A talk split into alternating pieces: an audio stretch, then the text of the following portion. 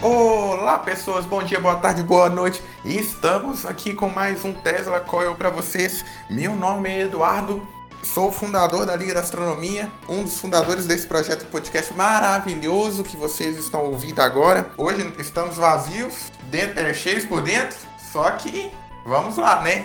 É, Laura, garota das estrelas, como é que você está, Laura? Ah, eu tô bem. Oi pra todo mundo. E você, Ronald? Ronald hoje que vai nos contar algo diferente, não vai vir trazer notícia. Em breve vocês vão saber. Vai falar sobre um pouco sobre o Leonardo da Vinci. Como é que você está, Ronald? Olá, tudo tranquilo? Então, sejamos otimistas, né? Estamos meio cheios. E é um prazer estar aqui de novo. Vamos indo meio cheio, né? Cheio de otimismo, vazio de pessoas, né? Mas vamos lá, né? Então, Laura, o que, que você trouxe pra gente essa semana? Eu vou começar então pela notícia que é mais diferente das outras.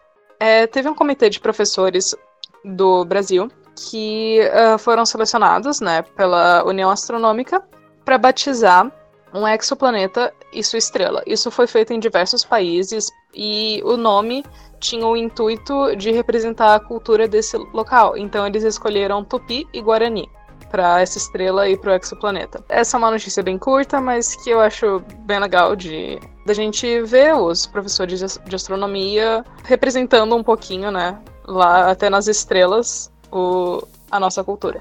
Pois é, bem legal o Brasil representando, né? Eu preferia que fosse Edinaldo e Pereira, né? Mas acontece. Eles estavam entre 15 nomes, então quem sabe o que tinha lá nos outros 13, né? Eu cheguei a ler sobre, eu vi que tinha, tipo assim, Capitu e Bentinho, tinha uma, assim, umas duplas legais. Só faltava botar, né, Romário e Bebeto ou algo do tipo, ia ser bem BR, né? O que, que você tem mais aí pra gente? Bom, as outras duas notícias são uh, projetos e planos das principais agências espaciais do mundo uh, para esse ano. Um deles é o Mars Rover, da NASA, que já é bem discutido. Uh, o Mars Rover ele vai ser uma sonda que a NASA vai enviar ao planeta vermelho na segunda metade desse ano.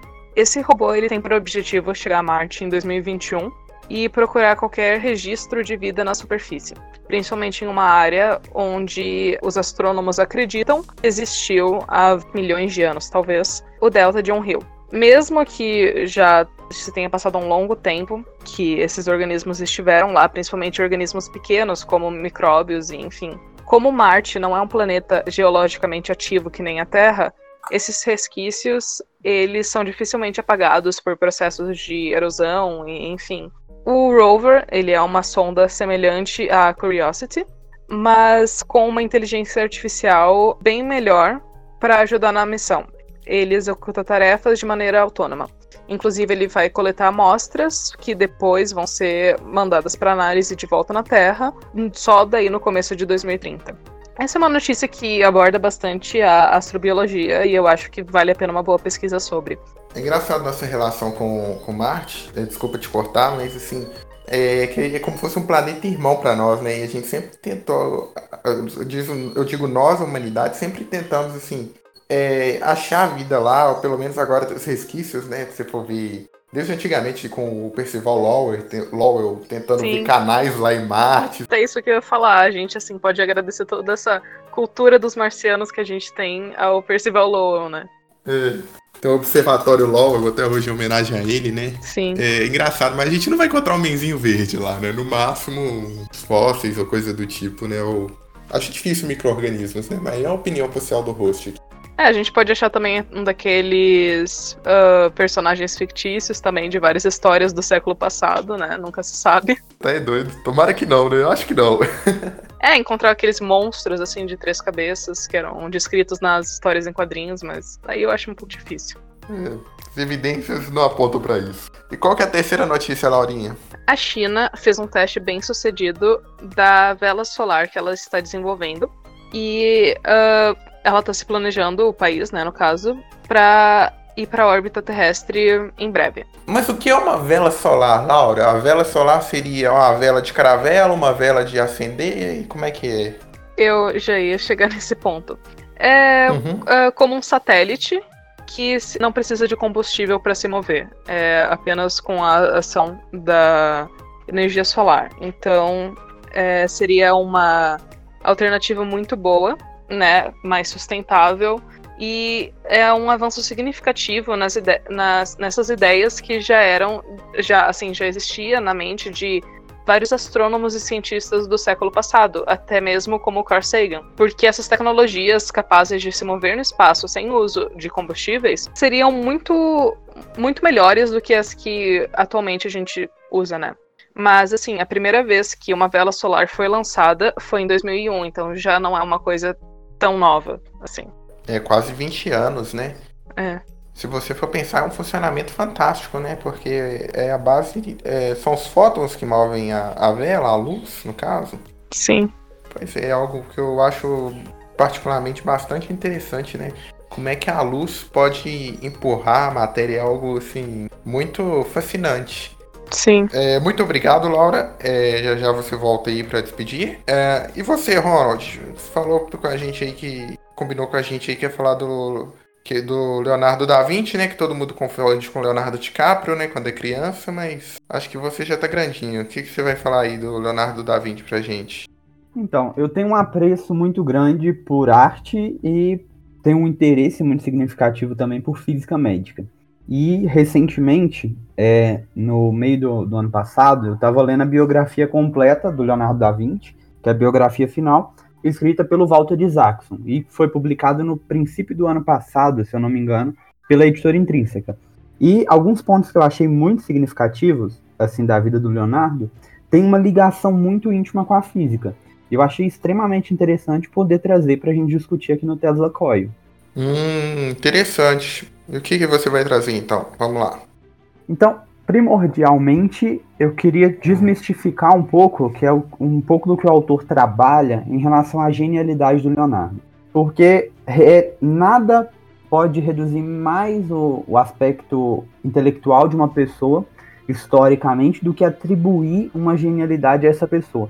Porque sempre que a gente atribui um rótulo de gênio a um determinado indivíduo, é, suscita uma ideia de que ele recebeu algum dom extraordinário, uma intervenção divina, uma intervenção superior, que ele é extremamente superdotado, e isso diminui muito os méritos pessoais do indivíduo.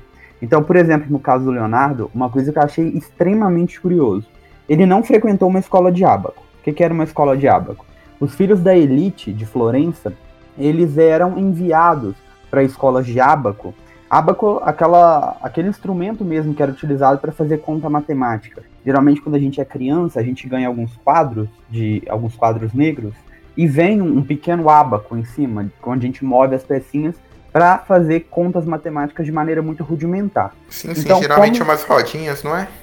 Exatamente. Então, como Florença era uma cidade muito comercial, é, os, é, os filhos da elite, dos comerciantes locais, dos burgueses, eles eram geralmente enviados para escolas de ábaco para aprender matemática rudimentar, que era basicamente é, aritmética, e algumas noções bem intuitivas assim de álgebra, para justamente dar continuidade aos negócios dos seus pais.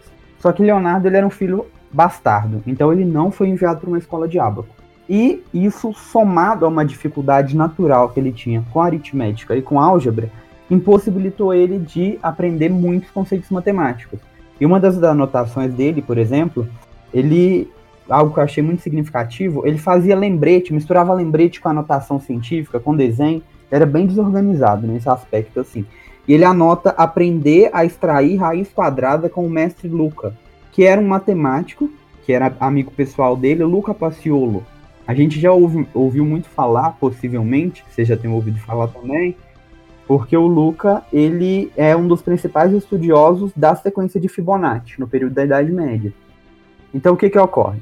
Então Leonardo ele não sabia matemática. Muito do que a gente aprende de matemática no ensino básico, Leonardo não tinha a mínima ideia de como que funcionava. Mas pelo contrário, ele tinha um talento muito natural, que é uma habilidade que a gente pode desenvolver para observação e para estabelecer analogias, estabelecer comparações, fazer observações empíricas. Então, é por exemplo, lembrando, né, que o, é o talento, igual você disse, né, o talento natural acompanhado de um esforço enorme, né? Exatamente.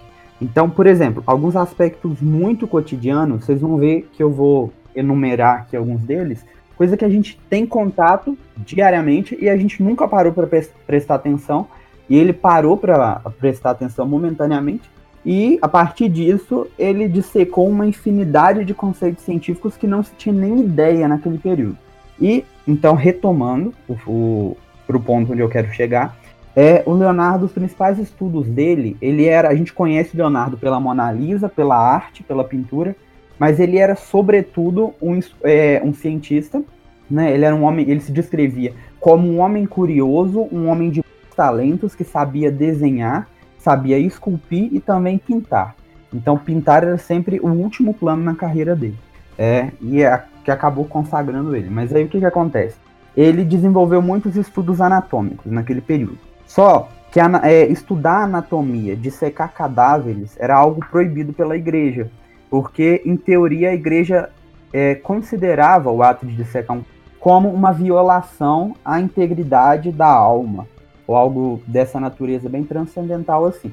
Então, Leonardo, o que, que ele fazia? Ele passava as noites escondidos no, no porão do, do hospital de Santa Maria del Fiore, se eu não me engano, e ele dissecava os cadáveres escondidos. Então, logicamente, muita gente sabia, mas a galera fazia vista grossa, porque o pai dele era um homem muito influente, tanto economicamente quanto socialmente. Então, é, o pessoal acabava fazendo meio vista grossa, assim, para as dissecações do Leonardo. Só te cortando rapidinho, imagina na época você, tipo, você ser vizinho do, do Leonardo, assim, você, sei lá, você, seu senhor Joaquim vizinho do Leonardo, você vai fazer a visita na casa dele, vai procurar ele, encontra ele no porão mexendo com um cadáver, né, tipo, escondido. Você sente um cheiro terrível proveniente da casa do Leonardo que ninguém consegue explicar. Nossa senhora. Tu dá um bom enredo pra uma série da Netflix, assim, já dá pra até fazer uma série em que o, o Leonardo é um serial killer, eu acho. Com certeza. Então, é, e uma coisa legal que eu lembrei de citar é que o Leonardo DiCaprio foi nomeado na com a comparação aí que você falou no, no começo, Edu. E ele ah. vai estrear o filme da biografia, inspirado nesse livro do Walter Isaacson, que já começou a ser rodado, as gravações. Então, vale a pena conferir aí um futuro próximo. Nossa, Mas, agora que a galera vai bugar mesmo. pois é, os dois Leonardos vão, vão ser um único Leonardo agora. Mas é uma coisa que eu achei interessante, que é o, a temática que eu venho trazer aqui. O Leonardo ele ficou muito encabrulado porque ele queria entender o funcionamento da válvula da artéria aorta. É, então, o que, que acontece? Quando o sangue é mandado para a artéria aorta, a gente tem que lembrar lá da biologia o coração, quando ele bombeia o sangue, ele tem é, dois movimentos: o movimento de sístole, que é quando o coração contrai, e o movimento de diástole, que é quando o coração expande as suas paredes. Então é o seguinte: quando o átrio, que é a porção superior do coração, está em sístole, ou seja, está comprimindo, os ventrículos, que é a parte de baixo, estão em diástole, estão expandindo. Então, o Leonardo queria entender, quando o coração contrai, faz o um movimento de sístole, ele joga sangue para a artéria aorta. E esse sangue vai ser então mandado para todo o corpo. Só que acontece um problema. É, o Leonardo ele prestou atenção no seguinte: quando o coração abria a parte de baixo, abria os ventrículos, né, que é a parte posterior do coração, é, que assim que o, que o coração tinha mandado sangue para o corpo e os ventrículos abria, era uma tendência natural que o sangue voltasse da horta por causa da pressão da pressão arterial e voltasse para o ventrículo. Só que isso não poderia acontecer. Então ele descobriu que tinha a válvula na horta, a válvula aorta, que era responsável por fechar a parede da horta. Só que tinha um problema muito grande. Todas as válvulas conhecidas pelo Leonardo, elas tinham um princípio que as maiorias do, das válvulas do nosso corpo, do nosso coração tem, que ela fecha pelo peso do sangue que está em cima. E isso não acontecia, ele percebeu que tinha um problema estrutural que impedia isso de acontecer com a válvula da artéria. E aí, o que acontece? Como Leonardo sempre trabalhava com analogia, comparando as coisas com a natureza, ele tinha uma curiosidade muito grande pela mecânica dos fluidos. E ele, uma vez, certa vez, ele percebeu que as paredes, a, água, quando a gente tem um fluxo de água em um cano, por exemplo, ou mesmo em um rio, é a água que está mais próximo às paredes, mais próximo das margens, por causa da força de atrito com as margens, ela tem uma velocidade menor. E a água do meio, ela tem um atrito menos significativo, né? A água que está correndo no meio do fluxo, então a velocidade dela é maior. Então, resumindo, a gente tem uma diferença de velocidade na água entre a água que está mais próxima à margem e a água que está no meio. E essa diferença de velocidade, o Leonardo ele percebeu que quando a água desemboca é, em, uma, um outro, em uma outra superfície, por exemplo, seja a água de um rio desembocando em um lago, ou seja a água de um cano desembocando em um poço, por exemplo, isso cria um redemoinho. E lembra que eu citei o Luca Paciolo, né, que era um matemático que estudava a sequência de Fibonacci e era o melhor amigo do Leonardo? E, e isso, a questão da sequência de Fibonacci, despertou um interesse muito grande no Leonardo pela questão dos redemoinhos, pela questão de, das voltas, dos vórtices. E ele percebeu que no coração deveria acontecer a mesma coisa. A, o sangue que está mais próximo das paredes do coração deveria ter uma velocidade menor, enquanto o sangue que está mais longe deveria ter uma velocidade maior. E isso criaria um vórtice, e esse vórtice é que seria responsável por fechar a válvula da artéria aorta, que é uma válvula que tem um formato triangular. E tudo casava com as observações do Leonardo. Até aí foi incrível, e isso foi considerada a maior descoberta científica do Leonardo. Já naquela época, né? Qual era Já o século que ele época. vivia mesmo? Era... Isso, essa descoberta, essa dissecação em específico, ocorreu em 1508, século XVI. Você então, vê, assim, os portugueses tinham acabado de chegar no Brasil, né? Tipo assim, é muito tempo. Exatamente. É muito tempo. E, e o que é aí que vem a parte mais legal da história. Porque é, o Leonardo ele não publicava o que ele estudava. O único intuito dele era satisfazer a própria curiosidade. Então, ninguém sabia que o Leonardo chegou a esse resultado. E aí, ele sempre trazia isso anotado com ele nos cadernos que ele carregou toda a vida. E quando ele morreu, muitos desses cadernos foram fragmentados e as partes foram passaram a pertencer a pessoas distintas. E, e é, esse mesmo problema do fechamento da válvula arterial, ele perseguiu os cientistas e os médicos por 452 anos, até o ano de 1960 quando provavelmente os nossos avós, todos os nossos avós já, já eram nascidos, talvez os pais de alguns de vocês já eram nascidos nessa época, então é algo bem recente. Em 1960, alguns cientistas da Universidade de Oxford, eles estavam estudando esse problema, e aí estudando o problema, eles chegaram a uma conclusão parecida. Eles utilizavam é, tinta e radiografia em um coração humano já dissecado, né, de uma pessoa falecida. E eles chegaram a essa mesma proposição. Eles propuseram a mesma coisa que Leonardo havia proposto 452 anos antes. Só que ninguém sabia que Leonardo tinha proposto isso. Então, em 1960, por volta de 1960, é um dos códigos, dos códices, perdão, do Leonardo. Códice é um segmento do caderno dele. Como não tem um caderno inteiro, cada trecho é chamado de códice. É, um dos códices dele começou a ser estudado e aí eles descobriram justamente as anotações que apontavam para a mesma, postula mesma postulação por parte do Leonardo. Ou seja, Leonardo, 452 anos antes, já havia proposto o mesmo, exatamente o mesmo que os cientistas de Oxford em 1960. É interessante pensar nisso, porque a, a, a gente começa, dá para fazer uma reflexão sobre a democratização do conhecimento, né? Se a gente tivesse um conhecimento como esse mais acessível, né? Os escritos do Leonardo é, tivessem mais assim bem divulgados, talvez já teria resolvido essa questão, né? Muito antes, né? Daí vem a importância do compartilhamento das informações científicas, de estabelecer conexões, de compartilhar informação dentro da própria comunidade científica. E se eu não me engano, é, recentemente eu estava vendo algum, alguma publicação em relação à limitação do acesso a artigos científicos. Se eu não me engano, tem uma plataforma onde os cientistas geralmente publicam seus artigos e essa plataforma é paga para outros cientistas terem acesso.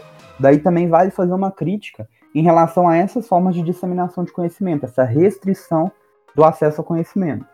Você tem é, alguma informação em relação a isso? Eu, eu conheço, assim, um pouco sobre que eu entendo. Eu sei que tem cientista que tem que pagar para acessar o próprio artigo, né? Chega a ser engraçado isso, né? Mas. Exatamente. A gente entra naquela questão do Sci-Hub, né? Que pirataria de artigo científico. Nossa, dá pra gerar um podcast sobre isso, cara. Exatamente. E, e o que é mais interessante é que muitas pesquisas são financiadas com dinheiro público. Então, deveria ser de obrigação que fosse colocada à disposição do público, né? Uhum. Então, vamos lá. Totalmente entendível. O mais interessante é que somente agora, no ano de 2014, todo mundo vivenciou essa, essa etapa, né? Todos nós vivenciamos esse ano.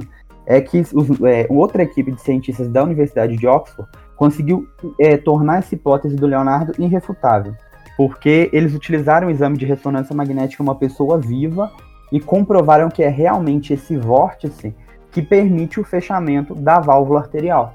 Agora eu entro numa parte extremamente interessante, que eu estava falando sobre o Leonardo observar fatos extremamente corriqueiros e cotidianos e disso extrair conhecimento científico. Então, é, outros fatos interessantes analisados pelo Leonardo, que anteciparam em mais de 200 a formalização das leis da mecânica clássica, é, se deram especificamente porque ele queria entender como que os pássaros faziam para voar. Por que essa curiosidade dele? Acho que todos vocês têm uma noção sobre o sonho de, do Leonardo de conceber uma máquina voadora. Sim, Edu? Sim, sim. Então, é, é, bem popular, né? Aquele desenho da, das asas, de um homem com asas, assim. Exatamente. Até o Windows 98, não me engano, que um dos códices do Leonardo, ele foi comprado pelo fundador da Microsoft, que agora me, me falha o nome. É, e ele comprou o, o, um dos códices do Leonardo e utilizou uma das páginas como o plano de fundo, um plano de fundo para o Windows 98, que é muito curioso também. E se eu não me engano, esboçava um estudo, alguns, é, alguns esquemas para a elaboração de uma máquina voadora. Mas o que muita gente desconhece, o que é mais legal, todo mundo pensa que o Leonardo queria conceber uma máquina voadora porque ele era um cientista nato. Mas as pessoas desconhecem que, na verdade, nessa época, ele trabalhava na, na corte do Ludovico Sforza, que era o como se fosse um, um, rei, um administrador, digamos assim, da cidade de Florença, se eu não me engano, a corte dos Sforza. E aí é, ele, ele era o papel dele era como animador de teatro. Ele era um, uma espécie de as pessoas que fazem o fundo do teatro, quem elabora os cenários. Então, mas o pouco a gente tem conhecimento é que na verdade o Leonardo trabalhava Ludovico Forza, que era administrador de uma das províncias que hoje compõem a atual Itália, e ele era um animador de teatro. O que ele tinha que fazer era conceber cenários de teatro. E aí, muitos dos teatros eram sobre passagens bíblicas, né? A gente tem que lembrar que a gente está num período de extrema influência da Igreja Católica. E então muitos dos teatros eles, ele precisava erguer anjos, ou mesmo fazer Jesus descer dos céus, ou Jesus ascender aos céus. E por isso ele queria conceber as máquinas voadoras. E isso levou ele a ter um interesse imenso pelo voo dos pássaros. E aí, o Nossa, que eu não sabia. Exatamente. Muito, eu também não sabia. Muito interessante. Achei muito curioso. Muito interessante. É interessante demais, cara, porque você quebra toda uma visão que a gente tem, tipo assim, sobre é, essa questão do voo, sabe? É, porque a gente sempre pensa que, eu, porque ele era curioso e tudo, mas não, era algo prático, né? E, Exatamente. Me desculpe, é, parece que, tipo assim, é algo tão pequeno, sabe? Que ele queria fazer algo grande pra algo tão pequeno. É, é curioso isso. Na verdade, ele não, ele não só queria, como ele fez algo muito grande, né? É, ele desenvolveu estudos muito grandes, muito significativo por algo que pra gente hoje é extremamente banal. E assim, e o que é mais legal, que a gente poderia entrar no âmbito político, mas eu não vou abstrair, é que é, o, o Ludovico Sforza, que era o duque que comandava essa província, ele, ele se valia basicamente da política de pão e circo. Ele era um terrível administrador, ele era um déspota, é, ele fazia de tudo para permanecer no poder, e o que ele fazia para manter a população entretida e a população alienada em relação à política local era justamente dar teatro para a população. Então sempre tinha teatro e o Leonardo era uma das peças chaves para manter o Ludovico no poder. E aí, agora entra as partes mais curiosas em relação à mecânica. Assim, é um dos códices do Leonardo, que onde ele descreveu os estudos sobre o voo dos pássaros, chama Códice sobre o voo dos pássaros. Ele cita é, uma coisa que dificultava o voo de pessoas que não detinham asas, que ele chama de atração de um corpo por outro. É, e ele fala que essa atração de um corpo por outro é uma força atuante na mesma direção de uma linha imaginária no centro de cada objeto. Então pensa, isso foi 200 anos antes do Newton publicar o Principia, que onde ele descrevia, descrevia as leis da mecânica e descrevia também a gravitação universal. E aí o cara já fala de uma força de atração entre o centro dos corpos. Mas aí, por aí ainda está relativamente superficial. E ele fala, ele inclusive descreve, porque ele era péssimo em, em álgebra, em aritmética, mas como ele tinha uma percepção visual muito boa, ele era excelente em geometria. ele descreve como que a gente faz para achar o centro de objetos que são é, irregulares, como por exemplo um pássaro ou uma pirâmide. Então, é, uma observação também importante que, que ele fez e que acabou auxiliando tanto nos estudos sobre o voo quanto nos estudos sobre o fluxo de água foi que a água não podia ser comprimida como ar. Tá, mas qual que é a importância disso? Bom, nesse, nessa vertente assim, ele fala que uma asa debatendo, ela vai compactar o ar que está sob a asa em um espaço menor. E como resultado, a gente vai ter uma pressão do ar debaixo da asa que vai ser muito maior do que a pressão do ar rarefeito acima dela. E aí, abre aspas, ele fala assim: se o ar não pudesse ser comprimido, os pássaros não seriam capazes de sustentar a si mesmo no ar, que é golpeado por suas asas. Fecha aspas. Ele ainda descobriu que a pressão que o pássaro exerce sobre o ar é correspondida por uma pressão igual e oposta à que o ar exerce sobre o pássaro. Acrescentou, abre aspas, a mesma força exercida pelo objeto sobre o ar é exercida pelo ar sobre o objeto. Então, imagina, isso 200 anos antes do Newton formular uma versão mais refinada dessa ideia, que foi o que ficou conhecido como a terceira lei de Newton, que é a lei da ação e reação. Então, o cara era muito fenomenal, era muito fantástico. E, novamente reiterando, por uma ideia extremamente banal, que era conceber cenário para teatro, né? Então, e um último ponto que eu achei muito legal, um penúltimo, aliás, é que junto com esse conceito, o Leonardo apresentou o que seria um precursor do princípio da relatividade de Galileu. Lembra lá que Galileu, ele postula, e depois Newton reitera, que o movimento é relativo. Então eu dizer que a águia está em, está em movimento em relação ao chão, por exemplo, é o mesmo que eu dizer que o chão está em movimento em relação à águia. Não interessa dizer que está em movimento. O que interessa é que um está em movimento em relação ao outro.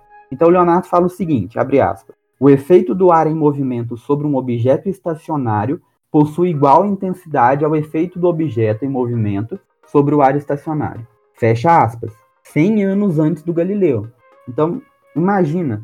E, por último, que eu achei mais interessante, que eu achei e o que foi mais adiantado, porque esse, esse cientista que eu vou me referir veio quase 250 anos depois do Leonardo, é que ele indicou o que viria a ser conhecido mais de 200 ele falou o seguinte: quando o ar corre mais depressa, ele exerce menos pressão. Então ele desenhou um corte transversal da asa de um pássaro e mostrou que a parte superior da asa é mais curvada do que a inferior. Então é o seguinte: o ar que passa pela parte de cima, como a parte de cima é mais curvada, ele tem que percorrer um espaço muito maior do que o ar que passa pela parte de baixo. Isso no mesmo intervalo de tempo.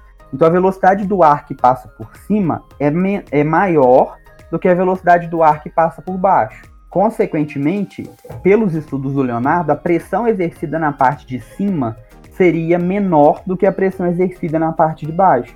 E é isso que confere sustentação aos pássaros. E esse gera uma diferença de pressão, né? Que gera movimento. Exatamente. E esse princípio, quase mais de 400 anos depois, né, em 1901, se eu não me engano, foi quando o o Santos Dumont fez o voo com 14 bis em Paris, foi o que deu origem às asas do curvado, justamente por causa do princípio de Bernoulli, para garantir a sustentação. Então, basicamente é isso, assim. Tem uma infinidade de questões mecânicas que o Leonardo se adiantou em relação a outros cientistas, que eu poderia continuar é, dissecando aqui, que eu poderia continuar enunciando, mas tomaria um tempo imenso desse podcast. Então, basicamente é isso. Entendi. Muito obrigado aí, Ronald. Então, por hoje é só, pessoal. Gostaria muito aí de agradecer por ouvir.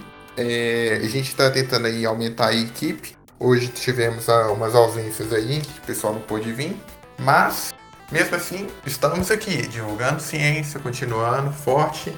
E vamos então, é, mensagem de despedida aí, Laura. Bom, é, eu queria agradecer por participar. E uh, é isso, né? espero uh, ver vocês no próximo podcast. É, foi um prazer.